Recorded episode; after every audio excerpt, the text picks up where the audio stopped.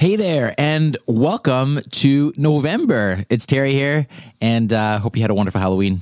Hope you had fun. Hope you were safe, and you had a good time all around. There were a lot of announcements in October with regards to Lexi, and there was one that I didn't even get a chance to comment on, and I just want to let you know about it. This is, again, for those of you that are perhaps in the market for a new car. There is a car that is being produced that has Lexi built right in natively into the car itself, and that is the new Range Rover. So you can provide commands for music, navigation, smart home devices, the whole bit. And this is interesting. This is the first time I've seen this. Perhaps it's happened before, but I was not aware of it.